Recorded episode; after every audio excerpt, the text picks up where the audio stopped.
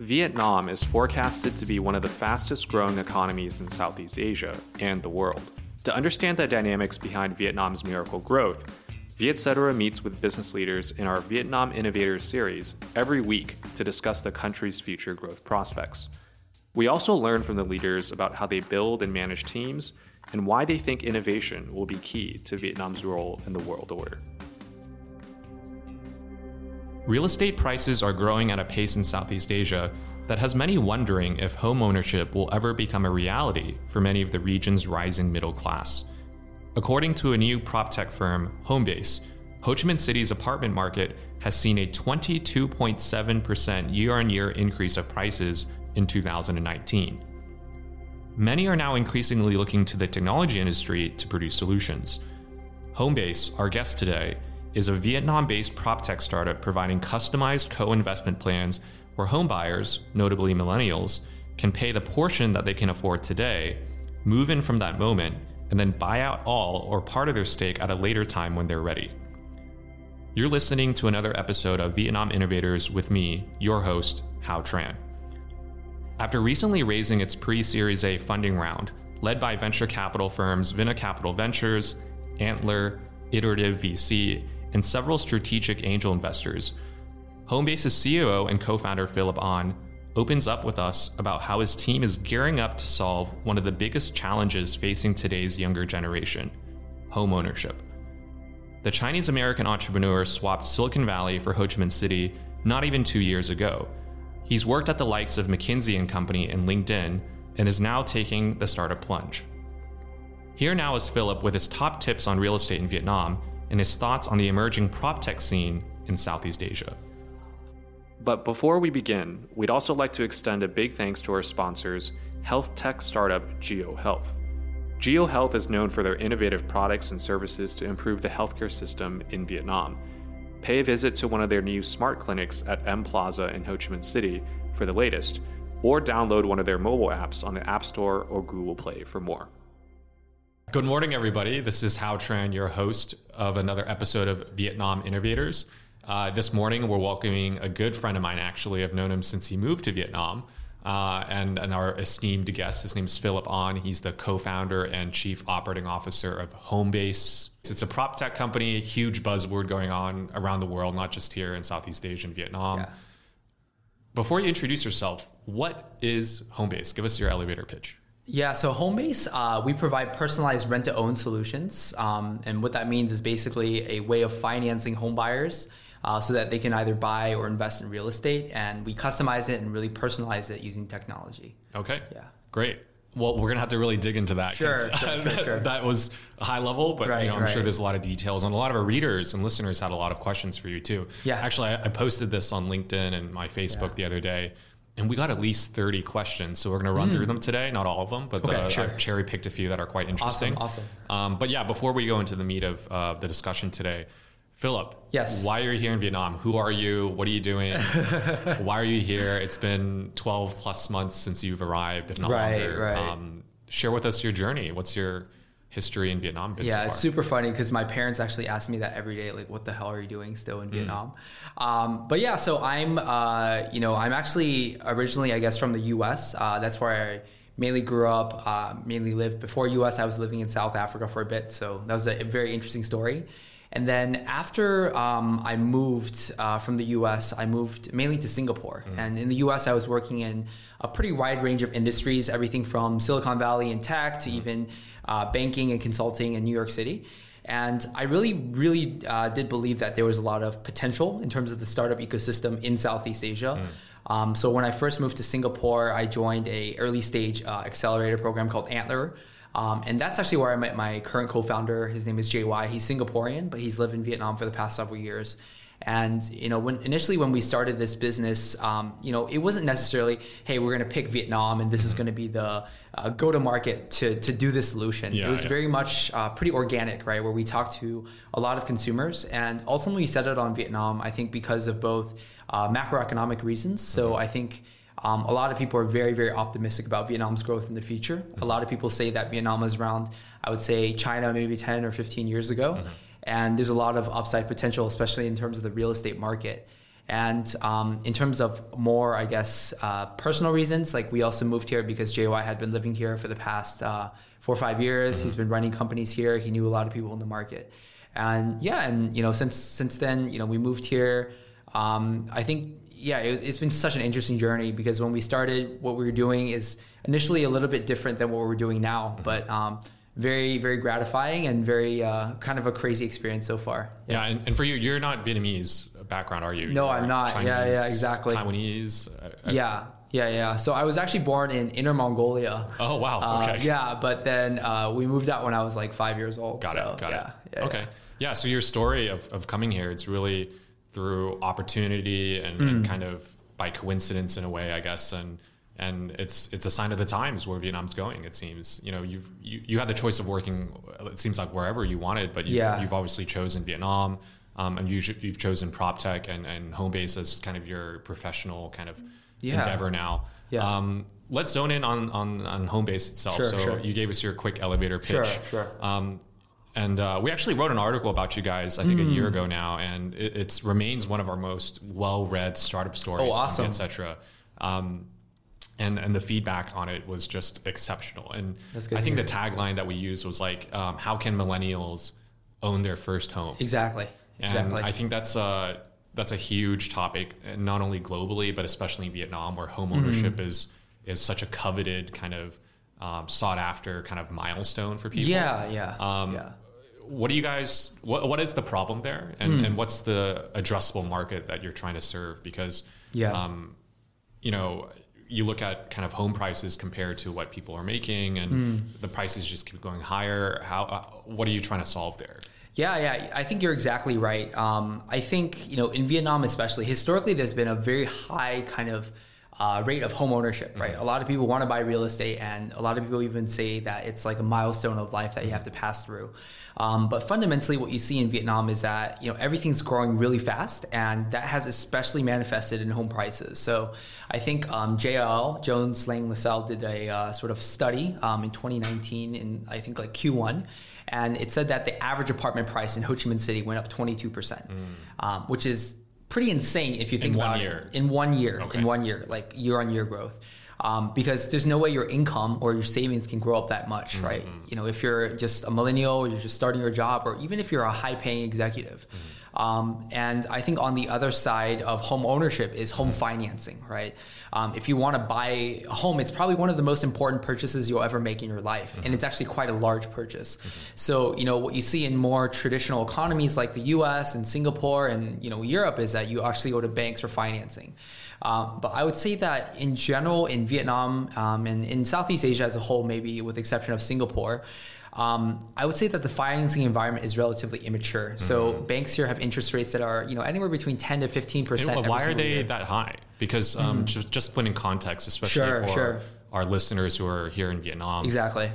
If you put money in the bank, you get 6, 7, 8% interest. Bank loans are 10 and 12. Yeah. But if you are coming from the places like the U.S. where we're from, interest rates could be 2%, 3%. Yes. Yeah. Why is there such a gap? Here in Vietnam. I think it's just the stage of the entire like monetary policy of a country, right?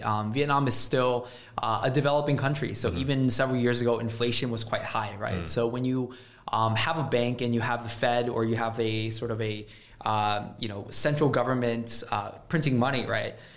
You have to account for the inflationary risk on the interest rates, right?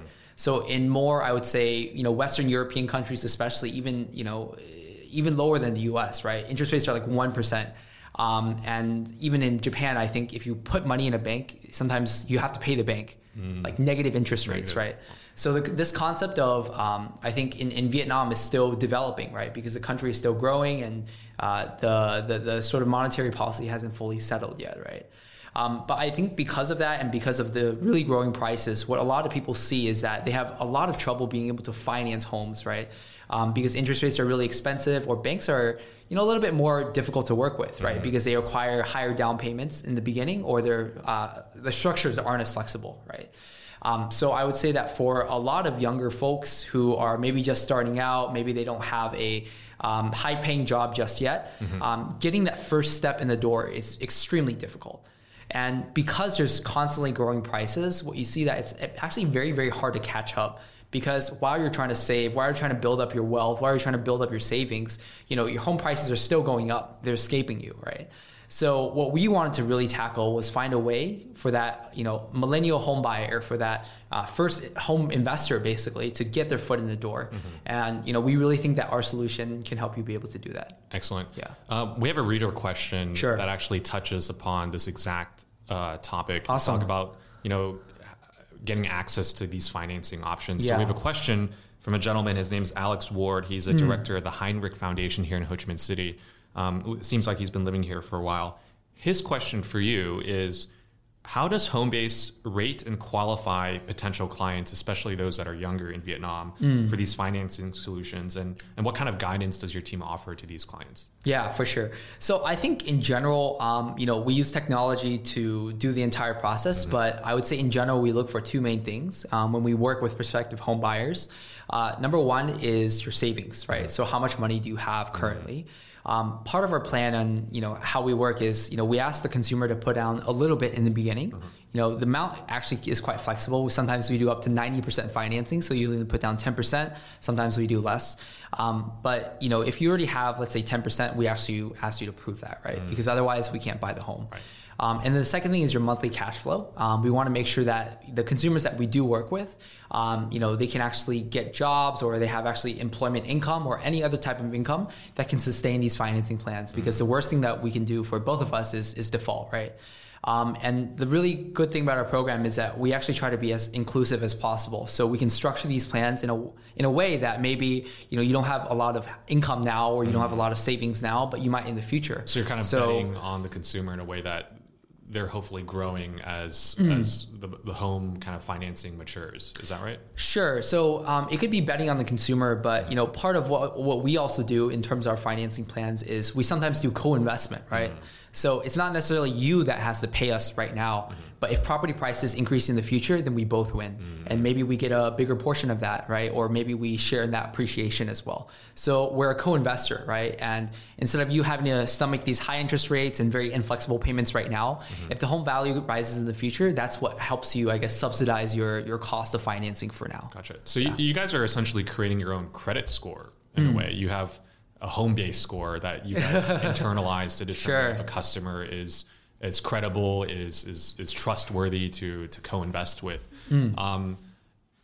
Is that a proven score? Is that something you guys are, you know, it sounds like you're putting your money back. But, sure. And could you kind of get into the nuts and bolts of how that score works, if a score even exists? Sure. So, I mean, fundamentally, there is that kind of score, right? And I think in every kind of transaction, we're betting on two main things. Number one is the consumer itself, right? You know, we want to make sure that you're stable, and, you know, you're not going to default on us, or, you know, you're going to continually build down your wealth and be able to own out the home eventually. And the other thing actually we bet on sometimes is property, right? Because in some of our plans that we do, we structure it whereby, you know, if the property increases in value or if there's appreciation, then we take an equal split, or we take a split of it, right? So we win only when you win, right? Okay. So, you know, kind of throughout every single transaction, we want to make sure that these two things are the ones that are, I guess, you know, that we're kind of confident on. Yeah. So this win-win mentality, that's great to hear that you guys have that mindset. We have another reader question. This one's is a big one, especially for those that have looked into financing options, but aren't particularly, they don't feel like they're trustworthy, or they're too one-sided. It's not really win-win. How does it compare to other financing options from banks? Let's put it, you know, apples to oranges, as you could say. Exactly. Is it lower interest? Is it less collateral requirements? Is it expat friendlier? Is the process more streamlined? This is a question from our good friends, Tuan Le. He's a director at The Lab Saigon, also here in Ho Chi Minh City. We'd love your kind of take on that. Sure. Yeah, definitely. I think if you look at, you know, the financing market here in Vietnam is quite limited. So the structure of a traditional, I would say, bank loan or mortgage looks something like this, where, you know, banks will finance up to 70% of your property. The term may be only 10 to 15, or sometimes up to 20 or 25 years. If you have to repay, usually it's interest and principal every single month. And if there's appreciation, the bank, you know, is debt, right? So they don't care if it's appreciation or not. So they don't care if you get a good property, you get a bad property, if it goes up, if it goes down, right? And Homebase is actually trying to make it more of a co-investment plan, right? So, you know, in our plans, it's definitely a little bit more flexible because we're sometimes willing to finance up to 90% of the property. We can structure the plans where, you know, your interest rates are actually even way lower than the banks, right? So your monthly outflow that you have to pay sometimes is only 1/4 of what you pay to a banks. Wow. But, you know, in the future, if there's appreciation, that's when we both win, right? But if there's no appreciation, you don't have to actually pay us back extra, right?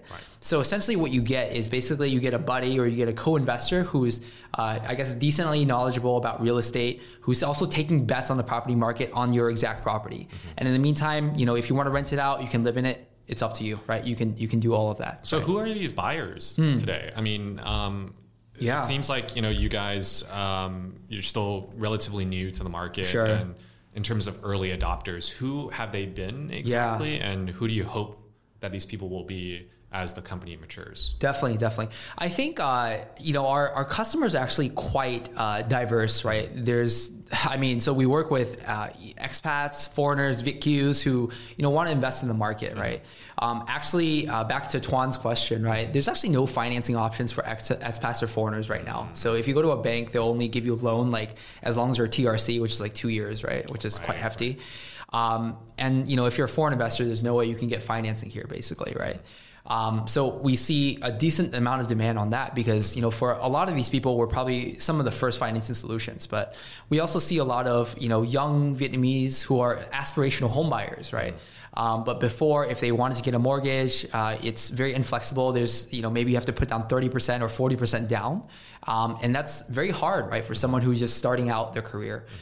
So we do see a lot of demand on that side as well. Got it. I think, you know, the ultimate goal for a business like home financing is that we don't want to target just one, you know, specific demographic, right? It has to be something that works for everyone. And, you know, I guess what's the elegant part of this plan is that we can actually customize our financing plan based on some of the factors that we mentioned, right? Like LTV, like how much do they need to pay us back, like the structure of the loan to make it work, to make sure that there's a value proposition for everyone. Right. And I think even today, you know, in the beginning, like, you know, we were definitely like, oh, like, is this the target customer profile? But now I think we've done enough transactions, you know, enough customer experiences in the market such that, you know, we have customers who are foreign investors who have maybe 5 to 10 million USD in assets, both domestically and overseas, to even the, you know, starting off millennial who maybe is only making 20 or 30 million VND a month, right? So we want our plans to be quite inclusive of everyone in that customer segment. And what kind of homes do you guys are you guys typically co-investing in at the moment? Are you buying apartments, landed homes, land? Yeah. And what are the sizes of these homes in terms of transaction amount? Yeah, we have actually done basically everything that you mentioned across the entire market. So apartments, both primary market, which are basically from the developer, to secondary market. That means they've already been handed over. They already have a title, which is called the pink book here in Vietnam, to landed property, to land, to some people want to buy offices with us, right? So quite diverse, I would say. Yeah. Got it. Yeah. Cool. Well, so that kind of goes over the business itself, and some of the challenges and questions and opportunities that these potential buyers have. Let's move over to the kind of startup journey that you guys have had. Yes. From what I understand, you guys just raised a pre-Series A financing, so congratulations. Thank you. I always say it's a double-edged sword. Yes, it's a good milestone to look forward to, but obviously there's so many more challenges and opportunities that lie ahead. Yeah. What has the startup fundraising environment been like for you guys? Because a lot of your investors are cross-border. Some are here in Vietnam, I'm sure, but some are cross-border. And how do they see the Vietnam startup ecosystem? And, and what opportunities are they excited about? And and maybe you can share kind of your experience. Have you had to convince these investors in the market? Or are they kind of already bullish on it? Yeah. Thanks. We actually just announced, I think last week publicly that we, you know, closed this pre-Series A round. And I think it was a very interesting experience because of what's happening in the world right now. Obviously, you know, COVID is still in the background for Vietnam, right? Like, you know, life is pretty much back to normal here. But I think for a lot of other investors or other people across most of the world, like even in the U.S. and Silicon Valley, it's still a permanent fact of life. And I think a lot of my friends are still in lockdown. For us, fundraising was quite interesting because I think as a Vietnam company, you still do face an uphill battle trying to convince investors that, hey, you know, Vietnam has high potential because it's still a relatively small country. And for a lot of institutional investors, especially VCs or private equity funds that are based in Silicon Valley or New York, it's, you know, still a tough bet, right? For us, I think we were fairly lucky because of two main factors. Number one, one of the investors that came in this round was Vina Capital for us. So, you know, they had a lot of support and, you know, name recognition, I think, throughout the Southeast Asia investing community. Mm-hmm. We did raise from Singapore funds before. And then the other thing is we did have several even angel investors who were quite prolific in terms of the real estate prop tech space. So the former CEO of Zero Down, the former CEO and co-founder of Divi Homes are all angel investors for us. And it's a very relevant business because these businesses have raised, I don't know, like hundreds of millions of dollars in USD, and they're doing exactly the same as what we're doing, but in the US. But I would say that in general in Vietnam, you know, you still do have either like a solid lead investor who's, you know, from overseas, mm-hmm. Or you have to do a little bit of more convincing, right? Mm-hmm. Because, you know, personally being on the ground, I'm super excited about Vietnam, right? Like COVID hasn't been a part of life for the past like 2 or 3 months. And I think living here, you do see how things are changing so dynamically, how things are building up. But from a overseas investor's perspective, who's never been to Vietnam, who has never like witnessed the growth here, they don't really feel that dynamism every single day. And for them, it's, you know, still an uphill battle that they have to sort of, you know, be convinced of. Yeah. Got it. Yeah, and you have to do it over Zoom, right? Which over Zoom, even worse. You know, not necessarily the best. So it sounds like people are really convinced in a way about the growth metrics and the opportunity in Vietnam, and it takes some sort of risk appetite to invest because the exit opportunities are still, I wouldn't say limited, but unproven. Yeah. It's not like in the US, you can start a company and 1 year later it gets acquired. I mean, it's possible, but it's not as common. So, you know, hopefully that's a challenge the startup ecosystem can overcome together, that exit kind of route for these entrepreneurs and, definitely. And investors. Yeah. Moving forward, I mean, you know, this kind of 7-figure round that you guys have raised, how are you guys using it? Is it mostly to acquire new properties, to allow for more co-investments? Is it to invest in technology? Like how is that being used? Yeah, I would say there's probably four kind of, ways we're going to use this money to expand. Mm-hmm. Number one, I think is launching new products for our prospective home buyers and home sellers. So even in the US, you know, there's tons of prop tech companies, right? There's companies that, you know, are really big, like there's one called Opendoor that provides liquidity for real estate. They just went public via SPAC, I think for like $13 billion, right? You know, there's Zero Down, there's Divi Homes, there's Unison, there's, you know, a lot of these Zillow, Redfin, right? But I think in Vietnam and in Southeast Asia, the environment for prop tech companies is still quite, you know, early stage, right? So we do see a lot of potential, you know, in Southeast Asia, because appetite for home ownership is very high in Asian societies. Mm-hmm. You have a really growing, middle class. You have a lot of young people who have appetite for home ownership, and actually none of these services that we see in the U.S. and in Europe are here yet, right? Mm-hmm. So as you know, I guess a first mover of sorts, right, in this real estate financing space, we hope to bring some of these products here. For us, number two is I think like technology. So using it to enhance our user experience. You know, we touched on some of the credit scoring stuff and the asset valuation stuff earlier on. And then I think also just geographical and, you know, regional expansion as well. Mm. So potentially going to other cities in Vietnam and also within Southeast Asia as well. Mm. Yeah. Yeah. So you guys only operate in Ho Chi Minh City at this point, as I understand. Probably looking at Hanoi, obviously the second largest city, essentially the same size as City in terms of market opportunity. Yeah. As of right now, are you getting a lot of inquiries from there? Is that a signal for you to move there? Kind of like, and aside from Vietnam, where else are you looking to potentially expand in the future? Yeah. I think, throughout the journey, it's been, we've gotten inquiries from like pretty much every corner of Vietnam, like even in like Vung Tau and like other parts of provinces. Yeah, exactly. Yeah. And, you know, for us, like before we invest in an asset, we just really want to be sure that, you know, it's there, right? And it's something that's stable that we can actually invest in. I mean, I think there's actually a lot of demand especially in these bigger cities, right? Where a lot of young people are moving towards, and, you know, if I'm a maybe someone who's grown up in the provinces, where are all the job opportunities, where are the educational opportunities? It's these big cities, right? Like Hanoi or Da Nang and other parts, right? In terms of more regional, it's definitely a tough question, especially right now, right? Because of COVID and these kind of limitations. We did have a lot of, even our previous rounds of funding, we did have a lot of angel investors who maybe are based in other countries. So when you look at markets like Indonesia or Thailand, that are really big markets, right? They also face a lot of the similar problems where bank or traditional infrastructure for financing is very, very limited. And, it's very inflexible. A lot of people have trouble buying real estate because of high growing prices. And on the other hand, what you briefly touched about was how do we actually finance the properties? We actually do work with a lot of other investors, right? Bigger investors who want to deploy capital. And we do see a lot of investment appetite, especially from more Western traditional economies to deploy into these, developing economies with higher growth potential, right? So some of these deals that you guys are doing, you're like the sourcing kind of lead kind of investor in a way, and then you have other co-investors that will join for these opportunities. Yeah, you can definitely think of it as that. Fundamentally, we also do some sort of like financial engineering, right? Where, sometimes people, like if I'm a, investor from Hong Kong or Singapore and I want exposure to the Vietnamese real estate market, traditionally what I have to do is something like I have to, go there physically, I have to buy an apartment and then I have to maintain it and then I have to try to rent it out and then sell it maybe 5 years later. And I think for a lot of, funds or family offices with a lot more institutional capital where they can deploy, check sizes of $1 to $5, right?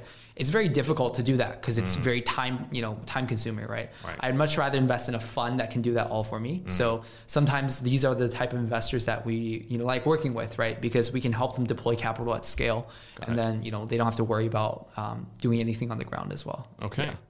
Well, Philip, that kind of wraps up our business discussion about Homebase and kind of your journey in Vietnam. Well, let's go to the big burning question that everyone always loves to ask.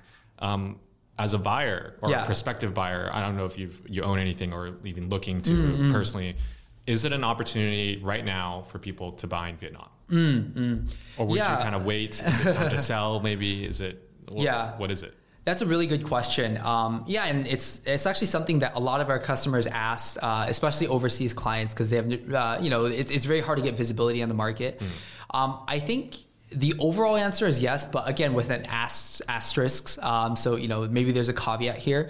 But I think generally, if you look at the market, right, and the macro factors at play, you see stuff like, in 2019, property prices increased something like 20%. You see stuff like in the past 5 years, supply has continually shrunk. Actually, there's been more reabsorption of property, and more people have been buying property than new demand has been released, right? You see a lot of foreign investors, right, especially from Hong Kong, from Singapore, trying to move their money from Singapore or from Hong Kong or from China now to Vietnam because it's faster growing. The government is encouraging a lot of FDI. Even during COVID, I think CBRE did a report where the average property price here increased even during COVID, right? While, you see markets like Hong Kong or Singapore, they crashed like 20 or 30%. Wow. So fundamentally, from a macro perspective, and if you actually do comps versus other major city in Southeast Asia like Bangkok, I would say that price per square meters are still actually quite low compared to those, right? So if you look at a macro perspective, it is quite lucrative, and there does suggest to be a lot of growth in the future. But obviously, you have to really consider who the buyer is and what type of property you want to buy. For example, there have been some properties that released, especially in the District 2 area, where prices have been quite high, and they're primary market properties, right? So they're very luxury buyers where you're paying around 1.2 to 1.4 billion. I mean 1.4 million USD for like a 3 or 4 bedroom apartment, which is comparable or even more so than New York or San Francisco, right? Okay. Yeah. So if you're maybe a luxury buyer, you might have a different type of investment appetite than another kind of buyer, right? Gotcha. I think fundamentally for us as Homebase, right, the value proposition that we do bring is, if you do want to invest in an apartment, sometimes we'll split the appreciation with you, right? So we are actually incentivized to help you find a property that we have a fairly strong hypothesis that will grow, right? Otherwise, we also lose a lot of money as well. Right. Yeah. Cool. Well, that's the opinion from Philip. I mean, I recently went to another event where the CEO of Son Kim Land Andy Han. Yes. I posed him the same question. I'd love to answer, get these kind of insights from the big question, the very simple one too. And he said it's always the buy opportunity. And historically, at any point that you've bought real estate in Vietnam, it's always appreciated. Historically. Let's see how far that run goes. Yeah. But most importantly, it's not just about capital gains and is your home value keep going up. I think home ownership is also a big thing where Vietnamese, especially young ones who, millennials and Gen Z who are, that's a milestone in life to build a family, build definitely, a home around. Definitely. It's not just the value of the home, but also the value of the home from a kind of family perspective and personal growth and development. So that's also something to consider. So anyways, big thanks to our guest here this morning, Philip Ahn. Thank you for joining us at the radio room here at the Vietcetera studio here in Ho Chi Minh City. That's Philip Ahn. He shared his story. Thanks, guys, for, again, tuning in on another episode of the Vietnam Innovator Series. Tune in every Tuesday. You can find us on Apple Podcasts, on Spotify, on YouTube. Thanks again, Philip. Awesome. Thanks for having me. Appreciate it, guys. Cheers. Check out the video version of our podcast on other platforms such as YouTube and Facebook. New episodes are out every week. And don't forget to subscribe to Vietcetera's Spotify, Apple Podcast, and YouTube channel for more interesting content.